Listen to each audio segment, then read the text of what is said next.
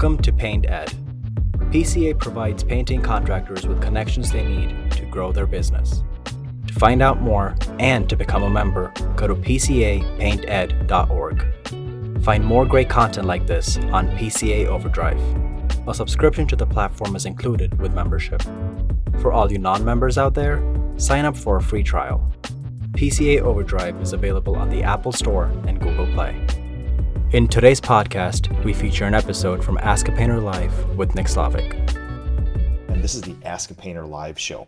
Um, this is a weekly live Facebook show where I use my almost three decades of experience in this craft. I got started fairly young in the family business uh, to basically show you what the life of a master craftsperson is like, a paint business entrepreneur, and uh, somebody who is very curious about the craft and about the business side of this and is trying to grow both of the, the sides of knowledge on that stuff. So uh, this morning, oh my God, everybody's here and, uh, and happy, all you early risers.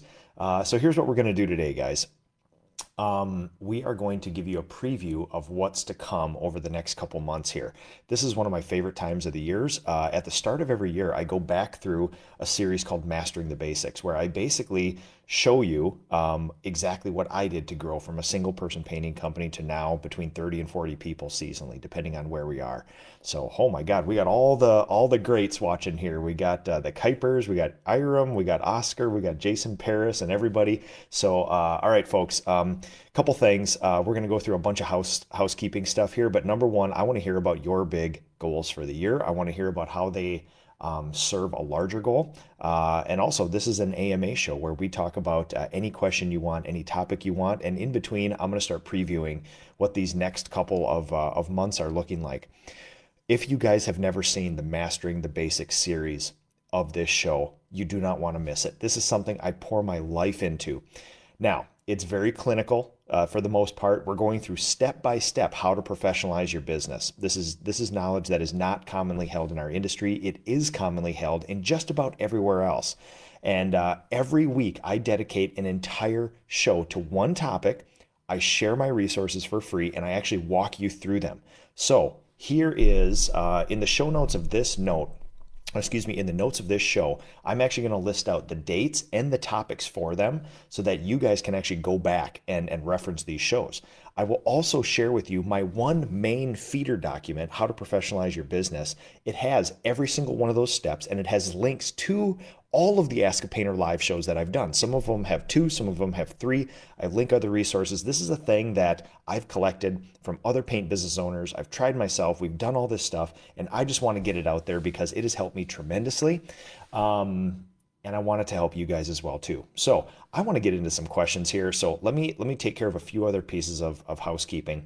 Um, the I, I host two things called the retreats each year that used to be called the Ask Painter Live Retreat. I've just rebranded it The Retreat. It's about 18 to 20 of uh, thought leaders in our industry. We get diverse minds, diverse businesses, things like that. Uh, in the past, we've had marketers show up. Uh, this winter retreat, we're actually having a master carpenter show up. Uh, somebody who is just like us, both in thought and mind and family, and they're going to be there and they're going to show um, they're going to show their sort of side of this thing. So this is not just a bunch of paint business owners, all of the same thoughts, um, all of the same lot in life. This is a diverse group of people where the, the main focus of these retreats is you get to come and you get to make an ask of this group. Like this is a brain trust, this is a think tank. And if you want to solve a problem, if you want to ask permission to be a good leader, if you want a, a thought experiment about the future, if you have some burning questions about life and your business and how they all interact, and you want some of the smartest minds in the industry uh, to to come down on that ask and and try to help you solve it or give you some um, perspective, this is the thing to do it. Uh, the winter one is full. It's kind of an invite only thing. The summer one, there is a link in the show notes here if you're interested.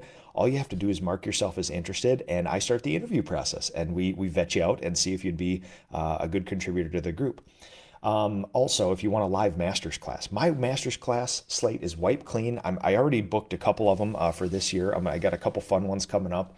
Uh, but if you want a master's class, if you want an Ask a Painter live show, all day live in person where we actually present these topics and we can ask and answer live in question. We can learn from each other.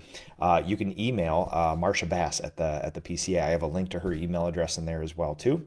Um, also, if you like this business professionalization stuff, uh, this is a great uh, this is a great program. Uh, Jason Paris and I spearheaded a thing called Business Accelerator, and it's basically a learning cohort. It's a learning management system. It's a group of your peers, um, subject matter experts, and uh, it takes you through a multi-week, multi-month course.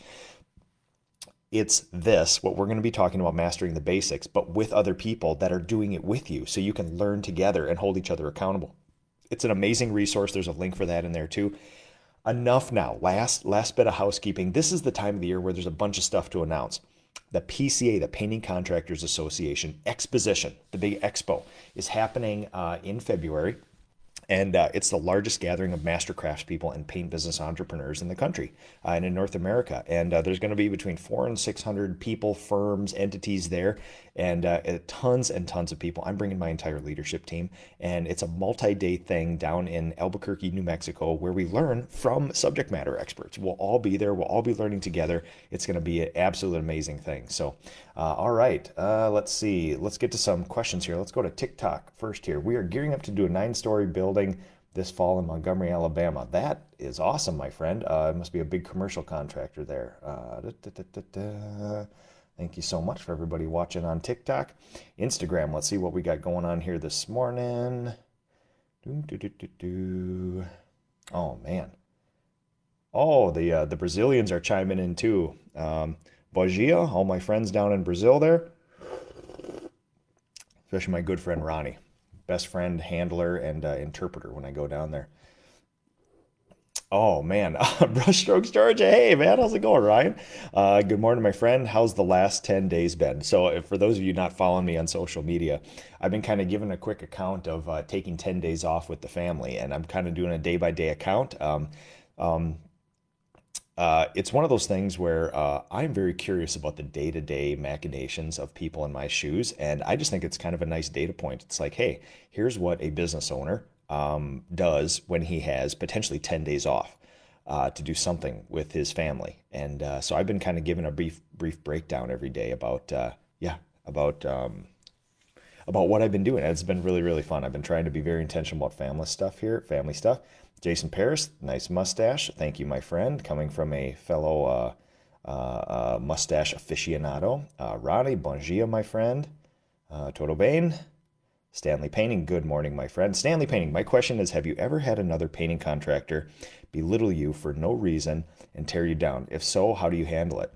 Um, oh, that's interesting. Um, so, interesting data points. Uh, number one on the local level, I'm sure it's happened, right? I mean, eh, our industry is largely unprofessional. It's a little bit regressive. People like to talk bad about the workmanship of their contractors. This is not a thing just in painters. I'm sure it's happened. I've never heard it to my face.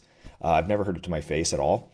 Uh, on a nationwide level, that's a unique data point to me. Being the Ask a Painter guy, I'm sure it happens all the time. Um, the good thing is, I traffic in a circle of, of like minded individuals. I kind of dog whistle to like the kind of thoughtful, golden rule, decent human being sort of thing. So honestly, there are portions of the painter internets, you know, the groups and the things like that, where it gets pretty toxic and it gets pretty crazy, and there's a lot of bad core value kind of uh, action going on there.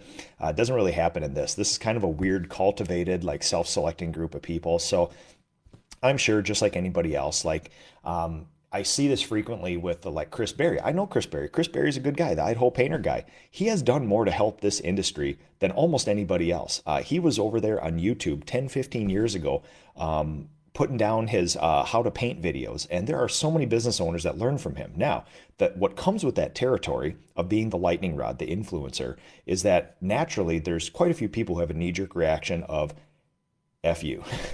like, screw that guy, you know, right? And I'm sure that happens with me. It's just that, you know, we've cultivated such a good group of people here like this. I mean, people who are literally like, my family is just starting to rise. Uh, I'm having a cup of coffee. I'm watching the sunrise over my farm. There's pheasants walking around. We got birds down at the bird feeder. Um, we're typically this is a self-selecting group of people who are like waiting for their family to wake up trying to learn from the internet you could be watching fail videos or all sorts of other crazy stuff on on instagram or tiktok but instead you decide to talk to me. here on a, on a Saturday morning. So I don't actually get a lot of that stuff. Now, maybe to your question is what happens if and you get a local area where you do get a regressive contractor that does that? Honestly, the best thing to do is to just completely ignore it. Um, that person is not a professional. That person doesn't share your core values. And the more you mention it, the more you're associated with it. I would not even do it. Uh, I would uh, I would definitely take it. Uh, I would definitely uh, just ignore it completely. These, these people have a way of finding themselves out of the industry. You know, if you believe all the uh, uh, industry data, the average paint business owner takes home $43,000 a year, which stinks. And their average lifespan is like one to three years. So, really, uh, chances are, chances are that person will not be in this industry very long if that's what they do. And I just see Tanner Mullen, my good friend, shared the video. Thank you, my friend. Uh, love, love Tanner Mullen. All right, a couple more IGs. Uh, oh my God, good morning, everybody. Green Mountain Painters, I love you guys. If you guys do not follow Green Mountain Painters, uh, in Vermont. They are wild. Uh, they have lift porn there. They own some lifts. They do a bunch of really cool stuff. Um, had a chance to meet them up there uh, when I was in Vermont a couple years ago. Awesome, awesome people. So, oh my God, so many, so many good. Uh, uh, Paul Dibdahl, Sam Chung. How's it going, everybody? My God. All right, Ronnie, Bogia, massive difference. 6 p.m. here. Oh my God. It's uh six, oh you're in the uh, uh, UAE though. You're in United Arab Emirates though, so that's not Brazil time. Uh, saying at 6 p.m.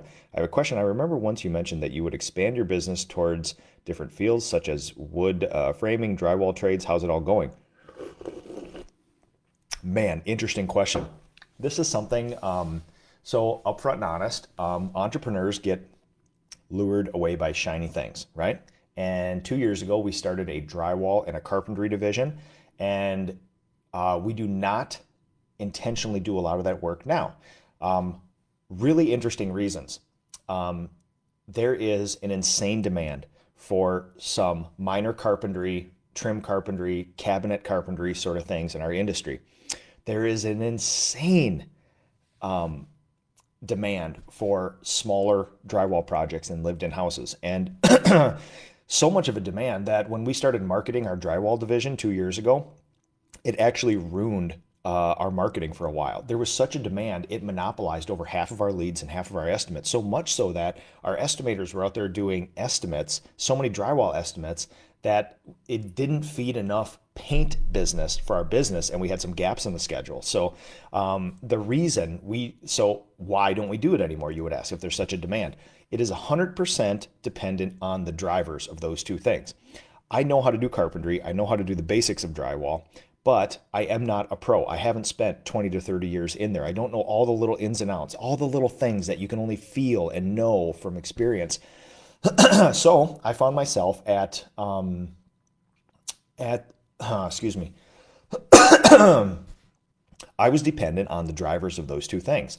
For carpentry, we had an awesome carpenter, uh, Steve. Uh, but Steve retired. Uh, we caught Steve at the last couple, two, three, four years of his career, and he disappeared out into uh, he disappeared out into the Northwoods of Minnesota, and he was perfect. He he was our core value match. He was a master carpenter. He could do anything. He helped us with everything. But again, when we lost him, I went on a year search for another Steve, and we couldn't find anybody that we felt shared our core values. So we decided to not do it. So we can do minor carpentry. A lot of the times, though, we there's a difference between not doing it and then putting down the pedal on it. What we don't do anymore is advertise it at all. Uh, and, and in fact, we never really intentionally advertise a lot of carpentry. Uh, we can still do the stuff. We have some in-house capabilities, uh, especially with restoration carpentry, uh, and we have this amazing referral list where literally we have six people that we can tap, and they will help our clients as fast as we will. They share our core values. It's great, so it's a great thing. If we ever find another Steve again, I will absolutely bring them in house because it was a huge value to the company. But until we find a perfect match, I'm not going to force something, right? And um, drywall division. Um, we could not find a good driver for that. We we tried, I think, two, maybe three people, and um, honestly, they were they were. Uh, we've ran into all the things that uh, everybody in our um, uh, industry has found, which is I'm the best, I want a lot of money, and then they show up and they don't match your core values, and they're actually not that good at their job. So we try to coach them up, we do some things, and then when we don't, we just decide, you know what? Uh, if we can't find anybody to match our core values and do this job, we're just not going to put the pedal down on it. So honestly, we started drywall and carpentry divisions during the time of COVID in 2020, and it was great, but it's highly dependent on the driver. And when we find drivers of those things separately, we'll do a little more. But now we have in-house drywall capabilities, we have in-house uh, carpentry capabilities, but you also have to be careful of how much capacity that stuff takes away from painting because it's it's usually not an add-on because we don't have a bunch of extra added time to give to it. It's time that we have that we have to carve out from something else to do that. So, can you support the base of your painting while going to those other things? Honestly, I'll tell you this. We have all the systems. We are professionals. We knew exactly what we were doing. In three months, we had our um, pricing down for these things because we job costed and we tracked it weekly and we made adjustments. If you do not do any of this stuff, do not do that shiny object thing. Don't be looking for the next thing. Don't open up a bar. Don't start drywall. Don't start concrete coatings if you haven't mastered this one basic thing. Let's see what we got here. Stanley painting. My excitement is that the fact that January marks one year in business, it's been better than I could have imagined. By the end of year two, I want to have at least two quality craftspeople. I love that. You're already setting goals, and uh, uh, obviously, uh, we've been corresponding. And if there's any way I can help you there, that's a huge thing. Again, most businesses only last between one and three years, so it's the first year or two or three is sometimes discovery like hey i'm just going to do this. Ah i'm just going to get out there and do stuff. Pretty soon you realize friction points come up and then you look for ways to solve them and most of us uh, i shouldn't say that. The way i did that was try to solve it all on my own with no help. So the, the good thing is that you're already talking to painters. It took me 25 years in this industry before i talked to another painter. So you're already ahead of the uh, ahead of the details ahead of the stuff here. So um, Oh, the 210 painters, 1K and 2K paints. What's your thoughts on this? These new products? Yeah, so we we went into the depth uh, in depth in this quite a bit. Uh, this last show here. So here's the deal. I'm fans of them. I've experimented with them all in my shop. Wonderful products, but you got to know some things about them. The knee jerk reaction to a lot of these products is you're a hack if you don't use them. They're way better, they're way harder, they dry faster, everything's better. But you have to understand, they do come with some problems, right? Most of it uh, you have to, uh, depending on where you are, I have to get that shipped in to me, and it can be negative 20 here. Uh, shipping can be a problem. Uh, supply chain can be a problem. Timeliness of the product can be a problem. Uh, when you mix some of those two part components uh, together, there's a shelf life. There's a shelf life on the other stuff as well. You got to find a dealer to support you. And also, there is a lot of science in those things. And you have to remember the origin of all these 1K and 2K, the imported Italian stuff, the uh, water based polyurethanes and things, the origin of these things was in the product finishing world. So think about a huge factory where they're making little picture frames and things like that. And they got to have a robot and a conveyor belt paint this thing. They need it to dry fast, they need it to be uh, hard so it ships quickly. It's a controlled environment. Scientists set it up. Um, my paint rep, uh, my, my old paint rep is now a paint rep for product finishing. And they have such a controlled environment in these factories like especially when you're doing millions of pre-made pre-finished cabinets a year they actually have paint reps that are given to these companies that stay in-house to make sure the products uh, meet a certain standard the coatings are uh, meet a certain thing the, the quality of the actual operation. So like sherwin williams will actually have a product coating rep stationed in product coatings factory to ensure that the paint is of standard and all the variables are controlled. So not good, not bad. These things just are. You have to understand that they are another option for us. They're a great option, but they are not simply just, hey, I'm going to use emerald trim urethane and now I'm not. I'm going to use this and everything stays the same. It is not that. Be open to the idea that there's going to be some things that you don't expect to happen will happen and you need to problem solve them. If you don't have a crazy base of coating science knowledge and, and, and experience. And when you see crackling paint over something, what is the things in the past that has showed you uh, what to do in that situation? It's going to be a little harder for you to work through that. But the good thing is we have this great group of people, uh, Ask a Painter Live. Uh, there's the painters chat room as well. Painting contractors, but also there's kitchen cabinet painting experts, which they deal with this all the time. They know all the ins and outs, even more than I do. So I would search them out on Facebook, and they are a wonderful resource for that sort of thing. So let's go through some TikTok here. Oh my gosh. Hey, everybody, how's it going? Oh, we got some TikTok people chiming in. Uh, uh, you really made me take pride in my work as a painter. Three years on my own. Hey, congratulations. Uh, that is awesome. We are Uh, Anthem Paint 2020. Hey, good luck, uh, and I would give you the challenge of uh, professionalizing as well too, if you have not already. So uh, definitely chime in, uh, uh, watch on Facebook, watch on Instagram, watch on TikTok. this next series of somewhere between eight and ten shows every Saturday is going to be mastering the basics, where I go through my steps to professionalization. Which is, if I'm pushing back a little, if you don't do these things, you are not a real business. You have just created a job for yourself. So I would say, watch if you don't have these things, I would start working on them. If you can't work on them right now, know that this is in your future. If you're going to do this the rest of your life, these aren't things that are optional, that are kind of like might be goods. These are things where if you don't do, you are not a professional business and you are going to experience massive friction and possibly even failure uh, in the future there. So, all right. Asha, good to see you this morning. Uh, uh, from Instagram, I want to redo my main living area, kitchen cabinets, and flooring. Uh, if I'm painting the cabinets, what do I pick first? Paint color or flooring uh, using luxury vinyl? So here's here's my theory on this. This is an awesome question. I always pick the thing you have less options with. So obviously with luxury vinyl plank flooring, you're going to have less options than paint colors. Paint colors are infinite. Not only are there tens of thousands of colors, but you can also custom make colors. So I would say first pick your flooring.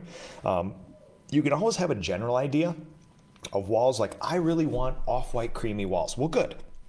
You've you've got that pin down. Now you can go pick flooring. You don't need to pick a specific paint color, but I would always pick the thing that has the fewest possible options first because that's the most critical thing. If you pick a paint color first, like a terracotta orange, and you're like, "Oh my god, this would be so cool." Then you try to find flooring and you're unable to. Now you got to go back and pick a different paint color, things like that. So always go with the thing you pick uh, last.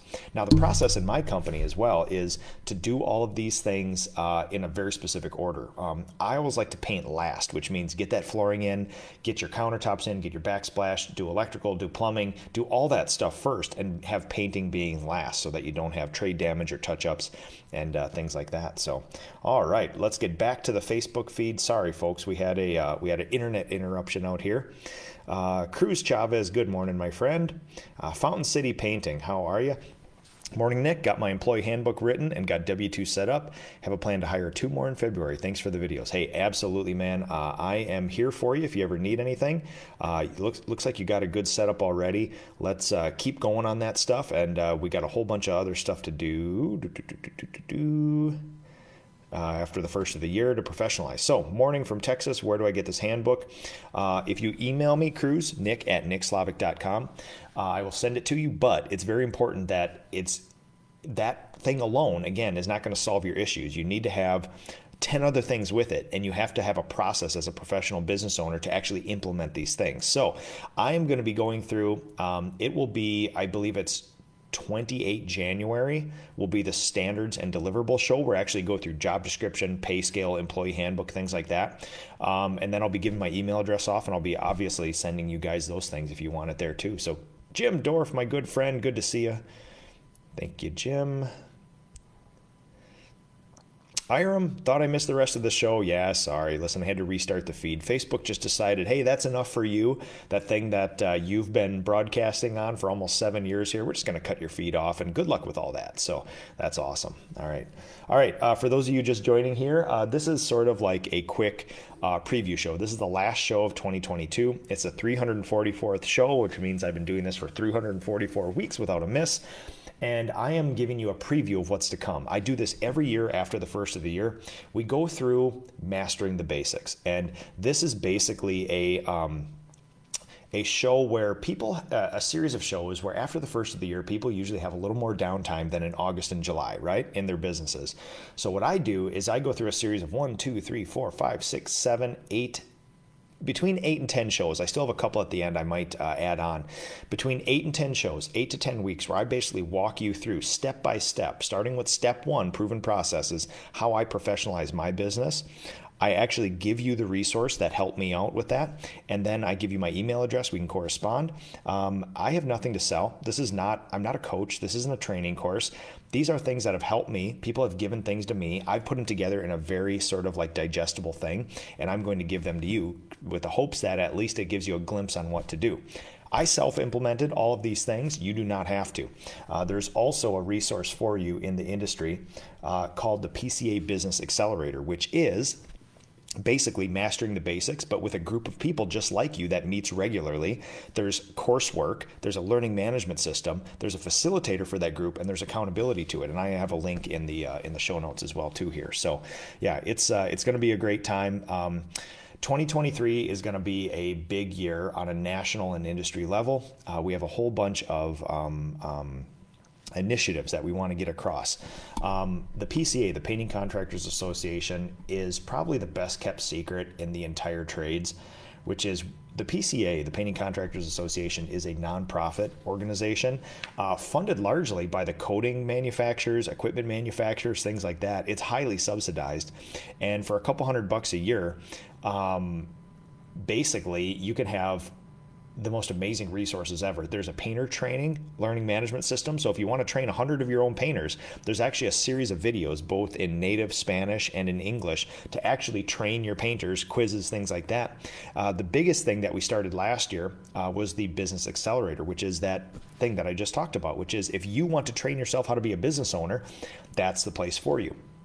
And what's interesting is that, well, why do we need to do that? Um, so, in other industries, it's not the case that you have to train people how to be business owners. But in our industry, most people are painters and master craftspeople first. And then because they can't find a professional business to work for, they actually have to start their own. It's better for them to start their own, but they're not prepared to be a business owner, right? Does this ring a bell? This is me. This is you. This is 98%, arguably, of all of our industry is this. We have to. We have to paint we have to start a business and we have to teach ourselves how to run a business while we're actually running a business, which is very frictiony. A lot of us are younger, we're starting families. I got four young kids on the other side of that wall. So we have that added into it. Then we have the weird economic things. We have COVID, we have supply chain issues, we have real estate and housing and uh, employment ups and downs and things like that. And most of us were not prepared for this. So in the end, I wanted to make it easy. Jason Paris wanted to make it easy. The PCA wanted to make it easy for you guys to get that information, and it is that. So, all right, let's get back to some questions here. Oscar, my good friend. How do you calculate customer acquisition cost and how do you utilize that info? And Holly, I see you uh, have a question there too. Oscar, here's the deal. it all starts with a whole bunch of unsexy data gathering. Uh, for me, it's sexy. I love this stuff. But for most people, it's this, which is what do you charge in marketing? Per year? Or what do you what is your expense in marketing a year? You have to keep track then of how many people contact you uh, for estimates. These are leads. Then you keep track of how many uh, people ask for estimates based on those leads. Because it's not always the same. Some people just say you know they're out of your geographic area. They're not an actual lead uh, they're a lead but they're not a real estimate. And then from those estimates how many jobs do you get? So a customer to me is somebody that we actually do a transaction with. We do a project for so you can take your cost of marketing. Let's say uh, you did you spent $100 a year in marketing and you got 100 leads out of that. Okay, so basically it cost you a dollar a lead. Half of those people became estimates, so now it cost you $2 an estimate. Half of those people became actual jobs. Now it cost you $4 to actually acquire a client. And what you're to find is this is the funnel that everybody talks about. Here's all the people in the world, here's all the people that contacted your business, here are the people that wanted an estimate, Here's the people that said yes. The funnel gets smaller as you go down, and the price of your marketing stays the same, but you can calculate it three ways. The three most interesting numbers that I track in that regard is the price per lead, price per estimate, and price per completed job. Completed job is technically your client. Um, so then you could say, you know, in my company, let's call it $220. Um, that's just a sniff test. I, I, we track those numbers. I just don't have it offhand, top of mind. Let's just call it $220 to actually acquire a customer. Well, that tells you then, listen, it feels like a lot of money, but um, that's what it's going to cost this next year to do that. Also, what's even more interesting, sometimes the number doesn't matter as much as the trend line with that number. So you can say, well, hey, it cost me $420 to uh, acquire a customer. Is that high? Is that low? Should I be happy? Should I be sad? Um, you need to start benchmarking with other paint business owners. And then also, you can track it year to year. And you can say, it doesn't really matter what that number is, but you can say, I want to have 10% less client acquisition costs. So then you say, all right, if, if client acquisition was 500 bucks and you want to reduce that by 10%, then you say, okay, this next year, I want it to be $450. And you can track the trend line. So even if you don't know if that number is good or bad, you can see the trend line and try to reduce it or increase it, give or take. So I hope that helps, Oscar. Uh, how I utilize this is uh, the most interesting thing that's happened this year is um, I query five to 10 very big professional businesses that are my friends around the country for trends. And they have the data, they have the knowledge, and they're doing stuff way bigger and better than I am. And my ask of them over the last six months has been what's been changing in your business? What costs are higher than normal? What costs are lower than normal? Almost universally, acquisition cost has gone up, which means it takes more money to get uh, a lead, an estimate, and a client uh, recently. And um, marketing is being a little less effective than it has in the past. And sometimes people even pivot. They go from flyers to door knocking, things like that. Or they switch from social media to flyers or something like that because uh, they're getting diminishing returns. So that's, uh, that's how we uh, use that information, Oscar, which is if you're tracking your acquisition costs and it's going up, you can mess with that marketing, do some experiments. But if it's still going up, you might actually have to try some different marketing, give or take. So, Holly Barlow, how's it going, my friend Holly? Uh, what advice do you give to new business owners to make sure your emotions? Oh man, this is this is a good one. Emotions or stress levels don't rise and fall with success shortcomings throughout the journey. Unsatisfying answer: Be a professional all those things that we're going to talk about in this next eight to 10 weeks, if you have those things, um, you're basically overlaying data with the feelings. So, in the past, I have rocketed out of bed, cold sweat in the middle of the night, gasp for air because I had this crazy feeling about the business, right? Oh my God, am I doing something wrong? Is, is this not going right?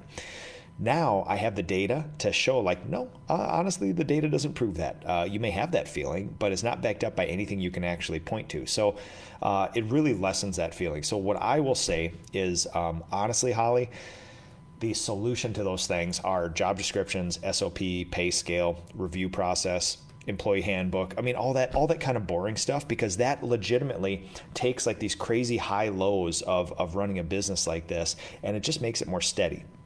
When um, see if this relates to anybody. Uh, basically, what happens is when we have none of this written down, we're not tracking any data, all we have to go off is the feelings of the business. And when we only have one or two employees, the feelings of those employees can really overtake your own. Like we can be like, oh my God, we're building a good business. I love doing this work. I love being a leader. I love creating these job opportunities. And then an employee throws you a little wrench in that system like that. And, and all of a sudden that, that hope can come crashing down and you can be thinking, why am I not a good leader? Why can't I lead this person? Uh, they're not doing their job. And, and you know what? They're actually not being a good person now, things like like that. And it can just really take you on this crazy thing. And the people in the business, their emotions become your emotions and become the business. And we can't do that. We are strong leaders. We created this business. We need to have those standards. We need to hold those standards. We need to hold people accountable to them. And for the people that get over that bar, give them the world. For the people who don't, we coach, we train, we mentor. But if they don't respond, you got to get them out of there. The people will cause the crazy ups and downs. And uh, yeah, uh, the people will cause the crazy ups and downs, but if you have a professionally run database business, and this is not sophisticated, this is not even a big business, this is just job costing, standard operating procedures, training process, things like that. Honestly, that takes a lot of that away. What will also help too is uh, forming a team. If you can get a business big enough to actually have a leadership team with you to help you lead everybody else, it takes all that stress of you being the lightning rod and spreads it out over uh, for accountability. It's a really good thing. But uh, yeah, Holly, if you need anything else, you let me know because that's a that's a big one. I've devoted my life to sort of like working through that stuff, and it's uh, it's not easy. So uh, let's see, Jim Dorf, we're constantly evaluating our marketing. How do you see marketing changing in 2023? Yeah, Jim. So I will, um, so what my strategy uh, for 2023 is diversification, which is, um, our two main vectors uh, where we get leads are uh, word of mouth repeat referral. That's between 25 and 40% of our leads, and uh, flyers, 25 to 40% of our leads at any one time. And so 80% of our leads come from one paid marketing source and one unpaid marketing source. So really, that's to me, that's a threat vector. So what I did is I started uh, email marketing and I started social media marketing, but very tightly controlled experiments this last year. And uh, we'll probably expand uh, doing a little more, uh, maybe SEO and things like that, and uh, branding and brand awareness but uh, that stuff gets a little squishy. Uh, so I think we're going to continue to explore. Uh, I would really like my lead sources to come from about four main areas instead of really one paid and one unpaid, give or take. So I just just kind of you know uh, spread it out a little bit, uh, which is which uh, I think is a good thing to do.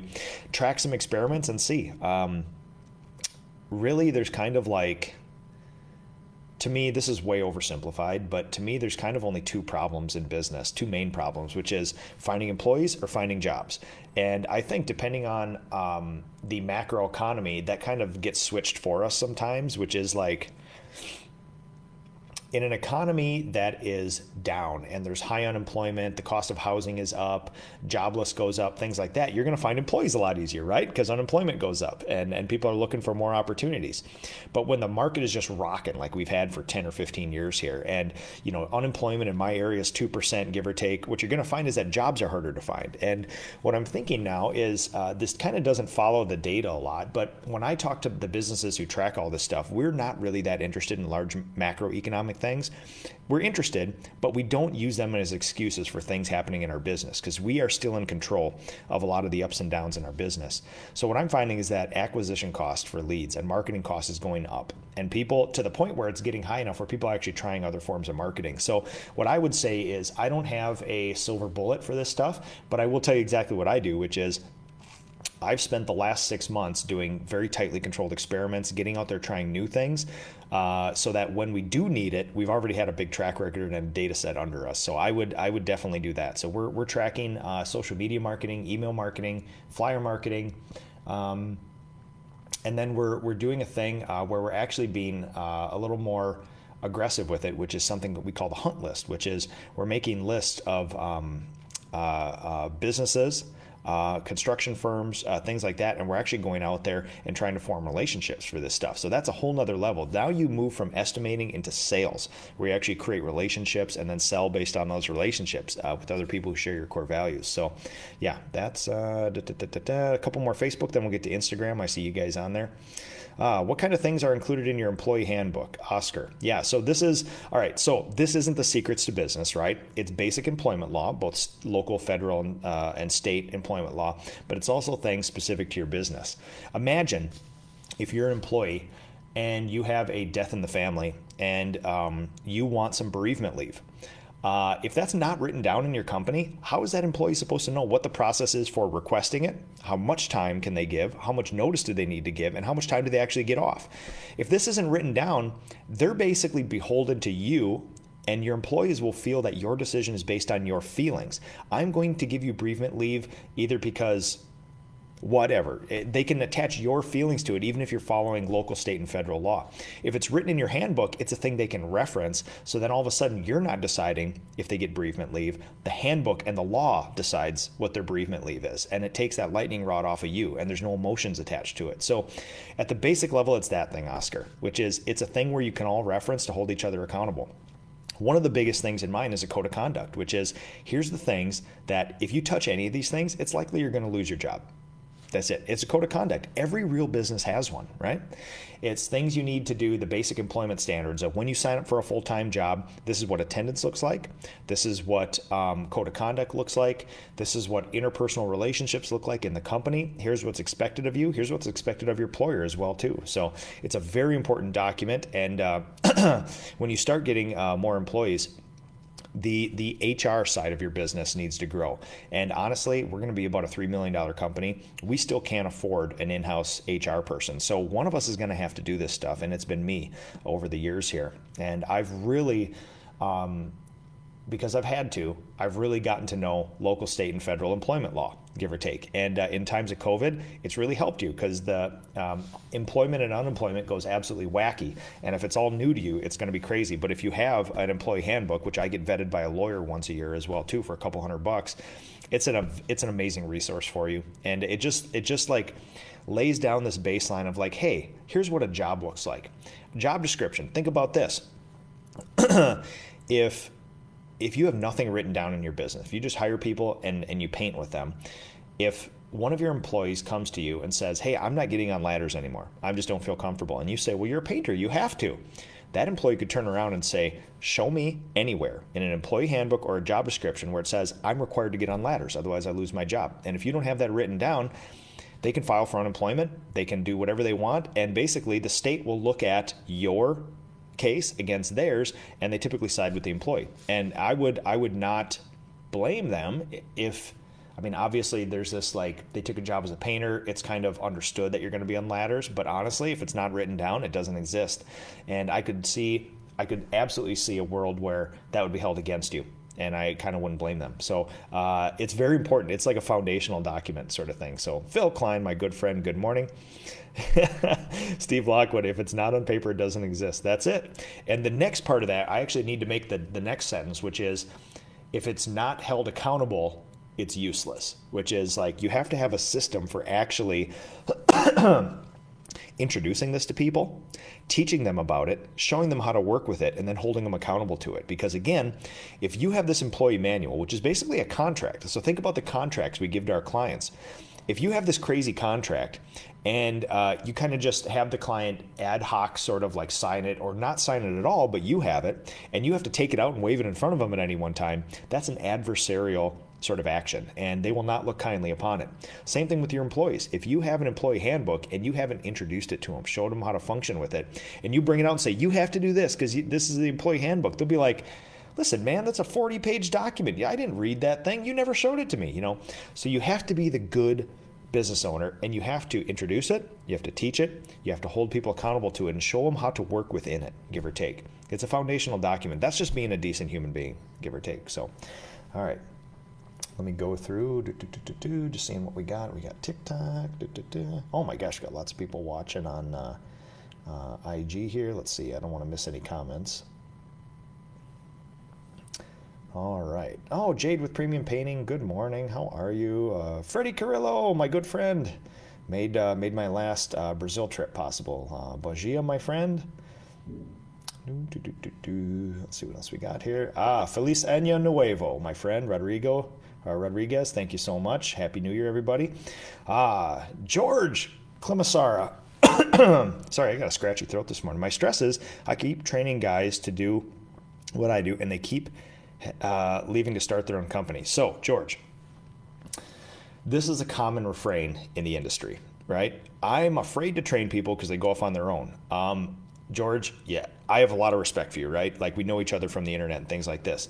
Here's the thing that I will say to you, but I really mean it to the entire industry, which is if somebody leaves your, don't take this personally, I'm talking way more to the industry than to you, George. If somebody leaves your company, it's because there's a better opportunity out there. So, one of the things that I try to do in my company is to make opportunities for people beyond what they could ever do on their own. And that's fine. If somebody wants to start their own company, guess what? I will offer subcontracting. I'll offer to be a partner with them. We'll do some other things, which I would I would say you do as well. But we also have positions on my leadership team, and we have a pay scale where uh, right now two thirds of my company makes more than the average paint business owner as employees with no stress and no risk and no liability. So I would say, George, this is a very deep conversation, and it sounds like I'm saying you're a crappy boss and they all leave because of you. Um, but I will tell you this. Uh, if you want to continue this conversation, nick at nickslavik.com, we can absolutely do that because this is a deep conversation about this stuff. And one of the things that I will I will say is data plus feelings, which is the statement you made that I train everybody and they leave to start their own business is a feelings based and a little bit data based. But I bet you if we dive into it um, over over a conversation, both electronically or in person, I bet you we could we could either prove or disprove that, but then also find some things um, that you could probably do uh, for better retention. And I would say this again, I'm going to hit this again because it is true. You may not want it to be true, it may be unsatisfying, but those seven or eight steps to professionalization, starting with SOPs, proven process, estimating system, job costing, standards and deliverables, team development, estimating process. Oh, I think I said that twice honestly, it doesn't feel like that would retain people or give people other opportunities, but it 100% does. So if any of those things are missing from your business, honestly, before you start determining whether the people are bad or not, I would absolutely say that is the bare minimum entrance fee to having a professional business to actually retain people, give or take. So, uh, George, listen, that's a conversation that oh man, I could I could talk about that for a week a week of lectures, a week of conversation, things like that. So we can dive into that anytime you want, George. Oh, I appreciate that. Oh, let's see. Garcia, Garcia Brothers Painting. Nick, the biggest challenge for me is finding good workers. Um, so, right now in our industry, that's a common refrain, which is like, what's the biggest pain point in a business right now? No good people, right? Well, over the last over the last couple years, statistics will show you that two thirds of all humans in the workforce have been looking for other work. So, in my county right now, there's about 2% unemployment, which is insane, like the lowest ever. It's almost statistically improbable. Um, theoretically, two thirds, 66% of all humans have been looking for a job. So you could you could you could make the thought leap that the unemployment rate could be 66% in the nation. It may never have been an easier time to find employees. Now, what I will say again, um, Garcia Brothers Painting, again, super unsatisfying question, which is if you don't run a professional company and you're not actively seeking out people, if you actually don't have it on your calendar, what is your standard operating procedure for posting jobs? Do you have a job description? Do you have a pay scale? Do you have a way to inspire people into your business? Do you have a way to find them? Do you spend money and time to find them? Do you have an interview process where they have to jump over gates? Do you have core values in your company to determine who's going to make a good employee and not? Do you have a phone interview process, uh, in person interview process? Do you have a way of evaluating people's both experience, their resumes, and their core values to see if they're going to be in their company? And when you do make a, um, a decision to hire somebody, What's your onboarding like? What's your training like? What's your review process like? What's your pay scale to show them a future? So I would say you could see how all this stuff is interconnected. If you just have an employee handbook, who cares? If you just have a pay scale, but you don't have any training, how do they know how to move through that pay scale? All this stuff is intertwined in this beautiful way. And I would say, Garcia Brothers Painting, if you do not have all those things, honestly, it's going to be harder because you're basically going on a feelings based thing. I will tell you guys all this. I'm not the one standing here saying there are millions of people out there that are perfectly good painters, they're great humans, and they want to come work for you. This is not it. This is hard to find people. I'm not going to lie to you about that. But I can guarantee you this. I spend 50 hours and about $4,000 four times a year to get between two and four candidates four times a year. And when I do this process, I can guarantee you that I'm going to find two to four candidates four times a year, give or take. Now, yes, it takes time, right?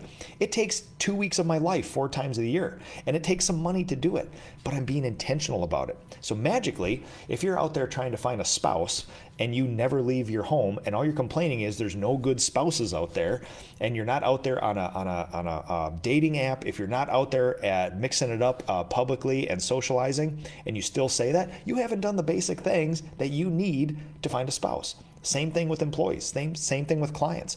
We have no problem spending hundreds of thousands of dollars a year in marketing to find clients. Most painters will not spend one red cent to find an employee or any time. They basically take a free ad they, they make a Facebook post with a generic thing that says we're hiring, hey, must be a good person, must have good work ethic, pay based on experience, lift 50 pounds, driver's license, uh, must be a hard worker. And when nobody signs up for that job, they're like, well, there's no good people out here. And I would say, boy, that is an uninspiring, completely unintentional way to find people. And if you did that, you would never accept that as a way of marketing to find clients, right? You would say, oh my, that's what you do to find clients? And you say there's no clients out there? There's tons of clients out there we need a hell of a lot more clients than we need humans in our business. Arguably, most paint businesses need a person a year. You're telling me you can't find a person a year. What I would do first is go through your contacts, your relationships, and you can farm all those things first because you already have a base of knowledge with all these people. Um, uh, but again, that's a that's a very long sort of like again intertwined sort of thing. But Garcia Brothers, listen, this is not me saying uh, shame on you. This is me saying I feel you. I feel you. You know the answer to this. We just have to do it. It's semi painful, but it is a thing. So, all right. All right, let's go back to TikTok here. We got some stuff coming through here. This is awesome. All right. Uh, I have trouble with my pricing. Mm-hmm. Anthem Paint. I charge 50 an hour. So, all right. Here's a here's a weird thing in our industry that most people don't know. This doesn't mean you're a bad person. Uh, it just means that you do not have the knowledge uh, that most people don't possess right now, which is if you want to run a professional business, $50 an hour is not going to cut it, folks. But here's the common thinking. If I work for Nick Slavik Painting and Restoration as an employee, he'll pay me 25 to 30 bucks in a couple years. And you know what? That's great. But what if I want to make $45 an hour? I'm going to start my own business and charge 45 because now I'm making 15 more dollars an hour than what Nick would pay me. The problem is, and the thing that most painters don't know, is that it costs at least 50 to $55 of revenue an hour to run a professional business. So if you work for a painter a paint company and you're making 30 bucks an hour and you're going to go on your own and charge 50, it's likely you will have less money at the end of the year than you will working for somebody else. The minimum that a painter should probably be charging and producing is 75 to $100 an hour. Now, people say they charge $50 an hour. The problem is that is not what you produce. Um, production is way different than that. People say my charge rate is $75 an hour. When you actually go through their job costing or their profit and loss, they're usually making $19 an hour at the end of it. Because remember, remember this if you're going to go off on your own, all the liability is yours. You have to do all the estimates, you have to buy all the equipment, you have to buy insurance, you have to find employees. Uh, clients can decide not to pay you. With an employee, if you're an employee of somebody, you can put your foot through a coffee table and that, that employer has to pay you. Now, you might lose your job, but you're still going to get paid. You have no risk. In the evenings and weekends, when you punch out, you are done. When you're a business owner, you do not. I can guarantee you this 98 to 99% of our entire industry is single owner operators, which isn't good or isn't bad. It just is. They take home on average $43,000 a year, which is $21.5 an hour. So when you say you're charging 50, you're likely making less than 20 bucks an hour when all said and done. And number three, they go out of business every one to three years. And you want to know why? Because they're making $21 an hour for all that risk. That is not worth it. So I will tell you this you need to be producing $75 an hour, not even charging uh, $75 an hour, because you're going to have to buy the paint as well too, and that is, uh, yeah, that's a tough thing. So this is a very long conversation, uh, anthem painting. I appreciate that though. Um, do I need to add uh, for business to grow it? Yes, uh, you absolutely do. Uh, let's see. I've never had an employee, so I guess I really self-employed, not a business. I, that's a great realization. But again, remember that is not a value judgment. It's not good. It's not bad. It just is. 99% of our entire industry has created a job for themselves, a high stress, low paying job. Two thirds of my own employees make more than the average paint business owner in the United States. Not because there's anything crazy special about us, it's because we've done all those boring, kind of unsexy things to professionalize our business. It's just a simple thing where we we know what we can pay our painters. We can give them those opportunities that they can't get on their own. And if they do go on their own, we're a professional business that can partner with them, give or take. So it's a it's a really cool kind of place to be. Um, but yeah, I that is like anthem painting from TikTok. Beautiful statements, super self actualized this is the new way in the trades. And I'm glad you're reaching out with this stuff because there are people, 99% of our industry is in your shoes, which is we got to detach these feelings from it. We got to make sure that, listen, we need to be realistic about the risk that we take on to produce what we do. And if we love this craft as much as I do and you do, I want to practice this an entire lifetime. And charging 50 bucks an hour and making $21 an hour because we have to buy all that stuff is not a way to do that the rest of your life. You'd be better off having no risk, no liability, and working for somebody else for 30 bucks an hour at the end of the year. So, average paint business owner takes home 43K a year. You can probably right now go make 60K a year with benefits and a four day work week and no stress and no liability somewhere else. But I wouldn't do that. I want more. We are capable of so much more, and that's why we're business owners, things like that. So, um, Anthem Painting, if you ever need any resources, I'm here to help. Uh, you can always email me, nick at nickslavik.com, and definitely chime in on Facebook. Watch that Mastering the Basics series after the first of the year. I basically tell you how to do all this stuff. I give you my resources for it, and then we, uh, then we, uh, then we do it together. So, all right, let's go back to Facebook here. Holy mama, thanks guys. We're getting a whole bunch of uh, comments here. Uh, Juan Laredo, that's crazy, but it makes sense. Yeah, you're absolutely right. And that, uh, so now, he's talking about the, the, the stats I keep rattling off. Data plus feelings. The feelings is, God dang, there's a whole bunch of low ballers. There's a whole bunch of these small painting companies that that are undercutting my price. The thing is, they are charging $21 an hour. They're making $43,000 a year based on that logic of if I can't work for Oscar for 30 bucks or if I work for Oscar for 30, I'm going to go off on my own and charge 50. These are the undercutters. They're not bad people. They just don't know that they're undercutting. They're not looking at your business and say, "Oh my God, you know what? If if Juan charges seventy dollars an hour, I'm going to charge fifty, and I'm going to undercut all his work." They have no idea what they're charging. In fact, they may think they're overcharging at fifty dollars an hour, which is not true. Call call ten plumbers right now, and ask them what is the charge for you to come out and unclog my shower drain right now. You're going to get at a minimum 120 to come out there for about a half an hour. Really, what you'll find is that they're going to charge you between you know somewhere between 150 and 250 dollars and then they're going to charge you extra time and materials when they're on site just to do it. For painters we're out there saying yeah for 35 bucks i'll come out give you a free estimate. I'll start painting this room. I'll buy my own paint. And if you don't like it guess what? I'll just paint it again for you for free.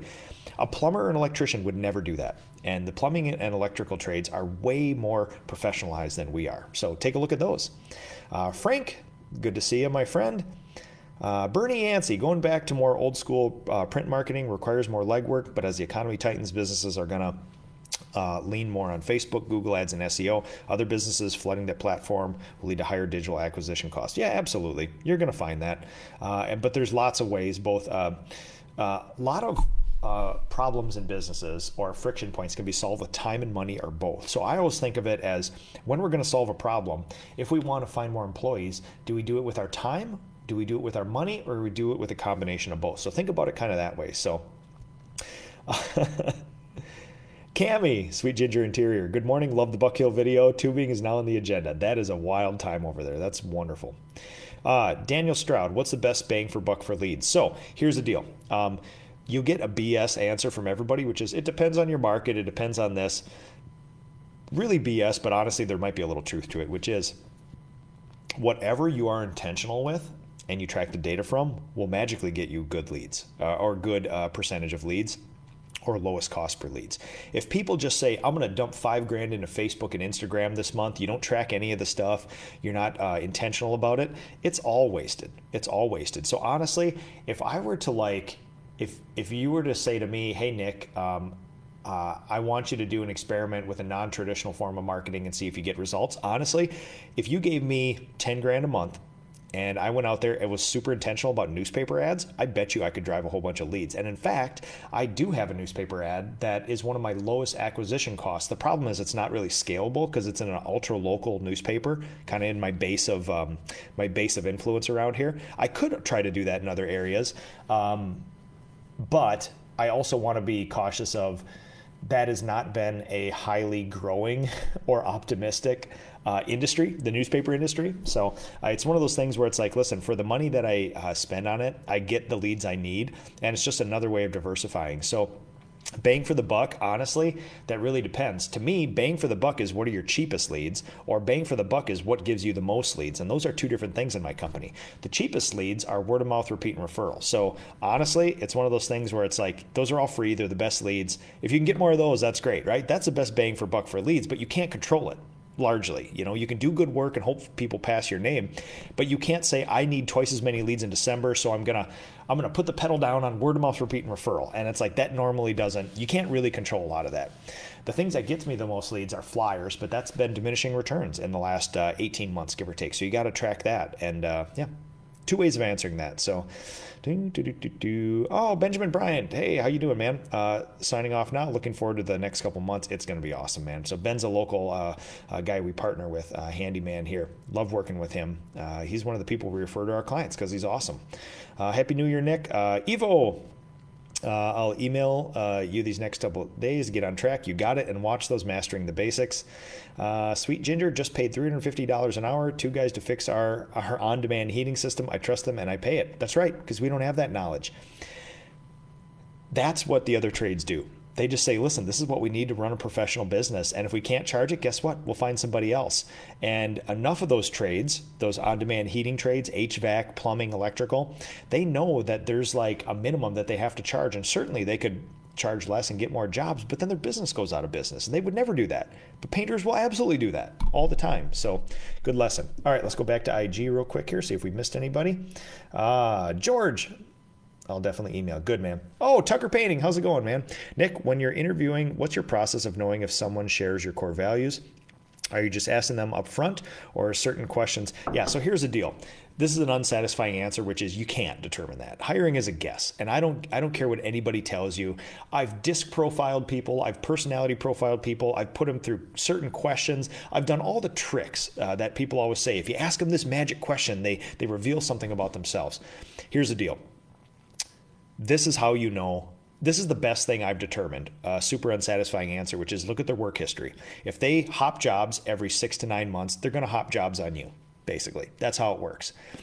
If you call their references, and everybody says that human has worked for me from this time to this time and no more info on it, you know that they're probably not likely a great employee. If they say, "Oh my God, it's it's George," love that person. Oh, too bad we had to lose him. He moved this and that. Then you know that's a good person employers are put in a weird spot with uh, references. Right now, if somebody calls me up and says, "Hey, I'm looking for," uh, did you did you ever? Uh, can you tell me about Sarah? Sarah says she worked for you a couple years ago. What can you tell me about Sarah? Legally, all I can say is Sarah worked from X to X. If you say anything negative, even if their performance was completely negative, that opens up you to libel. Uh, and uh, it's a weird legal area that might get you into some trouble. But there's nothing legally wrong with, oh my God, that is the best person ever. And uh, there's only two ways that those um, reference calls goes. That human worked for me from this day to this date. I can't tell you anymore. Or business owner to business owner, you will never get in libel problem of saying she is the best ever. We loved working with her here. Uh, I think she moved away. Uh, that's why she left the job here. We would take her again in a heartbeat. That's the only other option with that sort of thing. So, uh, but there is no magic interview questions. What I do is I put a bunch of hurdles in front of people, which is my ads are different, which self selects a lot of grumpy old tradespeople out of it uh, that are kind of just like don't share our core values. In the phone interview question, uh, here's here's the best thing that I found, which is you ask them about gaps in their employment um, you ask them about their last two to three jobs and you look for the trend line. Uh, the one trend line I always see is I didn't get along with management, management is bad, we didn't see eye to eye, that sort of thing. And those are all red flags for me. If, if your last three managers didn't see eye to eye with you, it, you might have been the problem as well too. Doesn't make you a bad person. It's just like you will never call up my old employers and get, yeah, Nick didn't see eye to eye with management. Be like, no, Nick was a killer and Nick just found another opportunity. We miss him, and it'd be great to have him back. He's a good worker, good worker. That's what you're going to find with that. So, uh, also, uh, the best interview question I found on the phone is to ask them about some of their previous employment, and then just shut up and listen. Listen to them talk. And there are no magic interview questions. Um, it's actually super disheartening to me when I ask people any of the traditional interview questions, you get bullshit answers or not answers at all. It's amazing. Like if you were to if you were to write down the question, like tell me what your biggest like what's the biggest thing you've accomplished? And when you write down their answer, they don't even answer it. It's just some combination string of words that feels like they're answering it, but it didn't actually answer the question. I see this in podcasts, I see this in interviews. Nobody actually directly answers the question. If you ask me, if you ask me that question, I was like, well, listen, I could give you six. How about I start with the top two? And then if you want more, you let me know. And then I would actually say, this is the number two biggest accomplishment I've ever done. This is the number one. And that's why it's important to me. You will never get that out of anybody interviewing. You just don't. And it's been a super disappointing process to me. It doesn't mean they're bad people. It just means that people are bred to have these knee jerk stock answers or seemingly quality answers to these questions, and they're not that useful. So, honestly, if you just ask a simple question like, hey, what kept you busy after high school? and then shut up for eight minutes, you'll get wild, wild amounts of information back. That's the thing. So, Let's go back through IG. Garcia Brothers, thank you, Nick. Excellent response. Thank you for all your knowledge you bring to the industry. Absolutely. Happy to do it, my friend. I get a lot out of this. So, Raul Pinturas, ah, Bogia, good morning. Uh, let's see. Patrick Cezia, uh, would you recommend the ZK marketing training? Uh, any chance you get to hang around with the people at ZK, especially Zach, I would. I would take it. So I was actually in Zach's first ever ZK finishing class and uh, he had asked me to audit it for him. So I took like three pages of notes, and uh, you know, because I do a bunch of in-person stuff, and uh, he he entrusted me with a lot of stuff. He's a constant improvement guy, and he really wanted to be beat up. Uh, honestly, the course is awesome. So uh, also, it put me in contact with people like Jade Turner and a whole bunch of other master crafts people from around the country, which uh, I still have friends today. So it's not always just the information there; it's also the like people you meet and spending two or three days being intentional about your business with other people is never a bad idea. And also, Zach is one of my favorite people in the industry. He actually be coming to my winter retreat, so that's awesome time. Tucker painting. that's about how I figured the answer would be. Thank you, Nick. Looking forward to seeing you in 23. Yeah, same thing too. Let's go back to uh, Facebook. Bring Yancey. How do you implement your flyers, door to door campaign, direct mail, local businesses? so, the way that I chose to do it and again, remember, I haven't tried everything and exhausted all my resources and then went back to the thing that did the best. We're slowly working up on that. But what I what I got really interested in early on was something called EDDM through the US Postal Service, every door direct mail.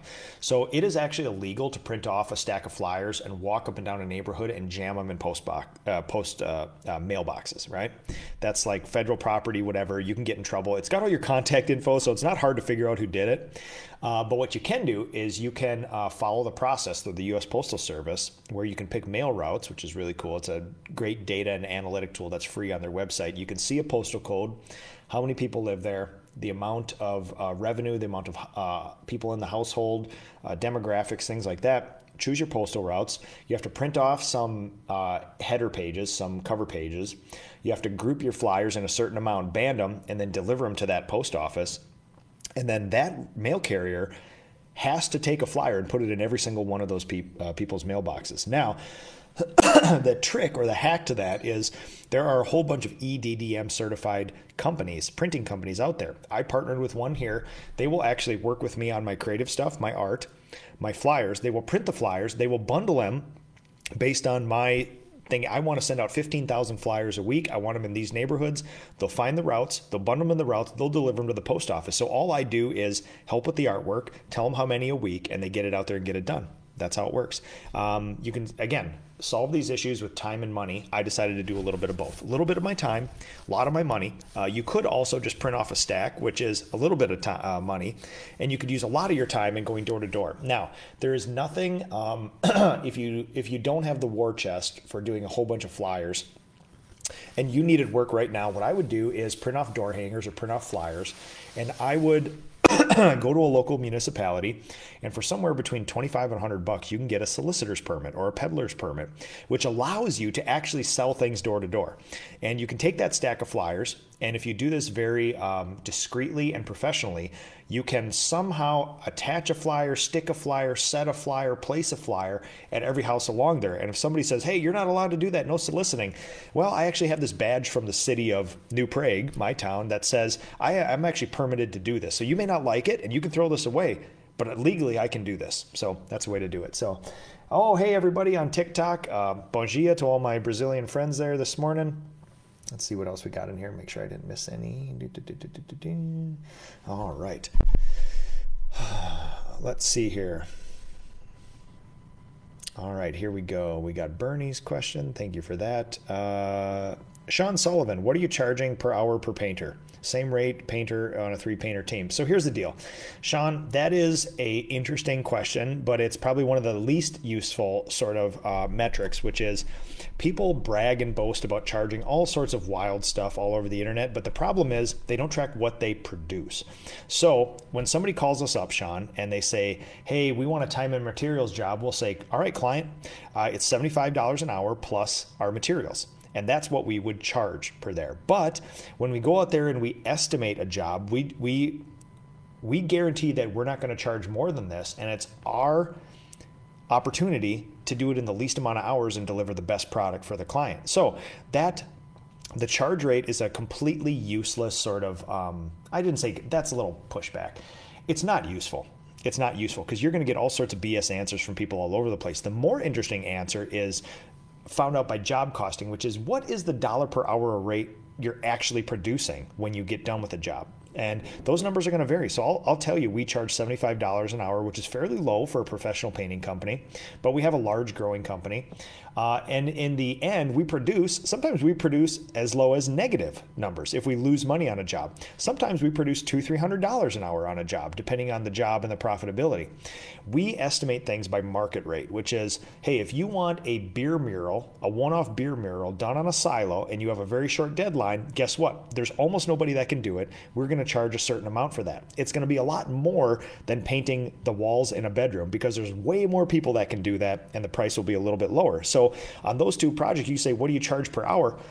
I could tell you what we produce on those two things, but those are just a, a market, uh, a function of the market pricing that and not us pricing that. So, Sean, what I will say, and I, I certainly don't mean to push back, but I will say that's one weird little data point. Uh, I would ask people like me, and I would look at your own business and actually say, what are you producing? Because I think that's the most surprising number. People say they charge fifty, seventy-five, hundred dollars an hour, but when they actually do their P and L or do their taxes at the end of the year, literally they're making less than twenty bucks an hour, and they'd be better off having a job uh, with somebody else. So, uh, all right, a couple more, and then we're out of here because I've been on for oh geez, more than an hour now. So. All right. Smith and Sons Painting. Good to see you guys. Wondering what your thoughts are on offering higher end finishes such as gloss ceilings. We appreciate this info as always. So here's the deal on this. Um, this is unique to me, my company, my market, my location. Uh, as far as I can tell, there is a market that exists, or you might be able to create a little bit of market for this. But the problem is, it's not widespread. There's not a bunch of organic demand for it. So you'd have to get out there and and kind of create that market. Um, I will tell you this I know all the best people in the United States that do this stuff. It's tricky, folks. It's really tricky. Um, I will pass along something that was said to me years ago about this. They're sexy finishes, right? Somebody who does this at a very high level and does it all year round pulled me aside and said, you know, I kind of asked him like, hey, just I want to know from a pro, what's what's it really like the business end of these gloss finishes? They pulled me aside and said, if you ever want to charge $45,000 to do a living room and lose your ass on it, do a high gloss finish for that person. And that is somebody who does it all year round, all the time. They're pros at it in a major uh, metro area with a lot of old money. So I will tell you this, Smith and Sons, there are ways that people do that profitably. But if you think that charging 30 to 45 grand for a living room is easy money and you're going to rake it in, if you've ever wanted to lose money, that is a good project to lose it on if you're not an expert at it. If you can't deliver perfect, guaranteed results first time, every time, it is fraught. It is fraught with potential disaster. And it's 99% labor and a little bit of paint. So if your labor is off, it's not the coating that makes the high gloss, it's everything you do with it. So unless you're an expert at it, uh, there's a huge learning curve to something like that. I love it. I do it we've done it for the business, but it's always been a very controlled sort of thing uh, that we we know we're getting into. That this isn't easy money at all. It's probably the hardest money you make. So, all right. Good morning, everybody. All right, so uh, anthem painting. Never thought about the producing aspect of it. Yeah, so listen, the thoughts that I'm seeing stream through through anthem painting on TikTok this morning is exactly what I wish everybody would think of in our industry. This isn't good, this isn't bad, it just is. We all came to this industry probably as painters first and business owners second. And honestly, we have to think about what do professional businesses do? Do you think you would ever get a job at a bank, at Target, at Best Buy? For the Minnesota Vikings, and they wouldn't have a pay scale, a job description, employee handbook, onboarding, review process, training process. If you, if you, It is ridiculous when you think about that. How are you supposed to know what is expected of you if it's not written down on a piece of paper? In our industry, I know professional companies that do millions and millions of dollars worth of work. They'll hire on a production manager and there's no job description. They're like, yeah, come on, it's going to be fun. You're going to be in charge of projects. Let's just do it. That is wild. That is absolutely wild, but that is our industry. It's not good. Well, okay, it is not good and it is bad, but we can do better. And our industry is literally changing right under our feet uh, right here. Uh, let's see what we got here. Absolutely. Thank you, everybody, for the nice compliments. Um, uh, let's see. Anthem painting. Oh my God. So, anthem painting. You, you've just posted some of the most thoughtful comments ever, especially for TikTok and stuff like that. So please email me, nick at nickslavik.com. I got some mind blowing stuff to send you that have helped me and uh, uh, I can tell your thought process is in the right direction. Uh, definitely get a hold of me, and uh, we can we can do some knowledge share together. I'd like to learn more about you as well too. So, all right, last question. Seth Spangler from Facebook. What is your thought on union versus non-union? So here's the deal.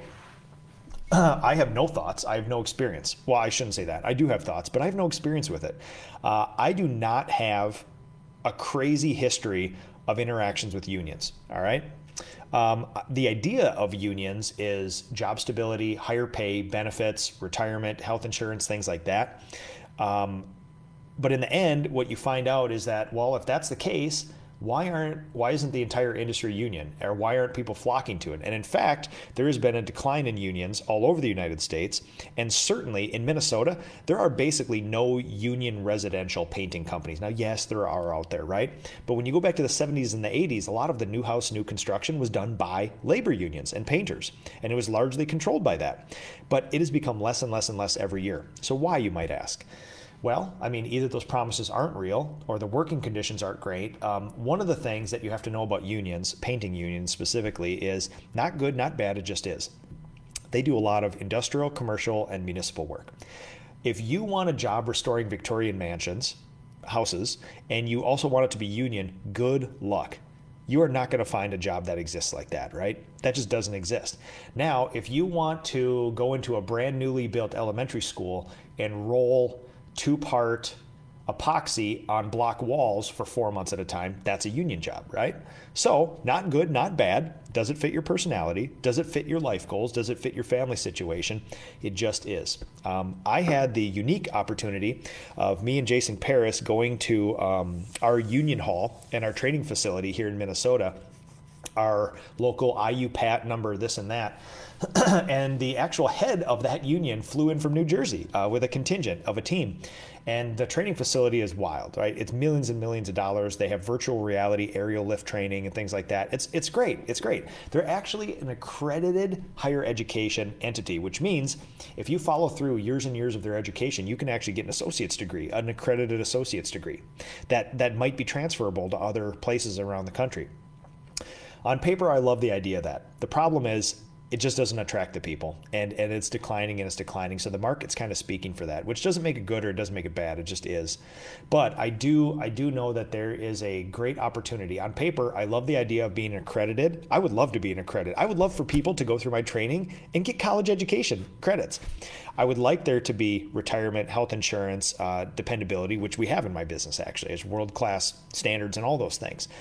Um, the problem is it comes with a lot of other weird stuff, which is they push you around other places all over the place. There's things like um, um, uh, what is it? When you seniority there's things like seniority. So when they make their winter layoffs they keep all the most senior people. And if you're new to the union guess what? You're probably not going to have work and you're probably going to be on unemployment this winter.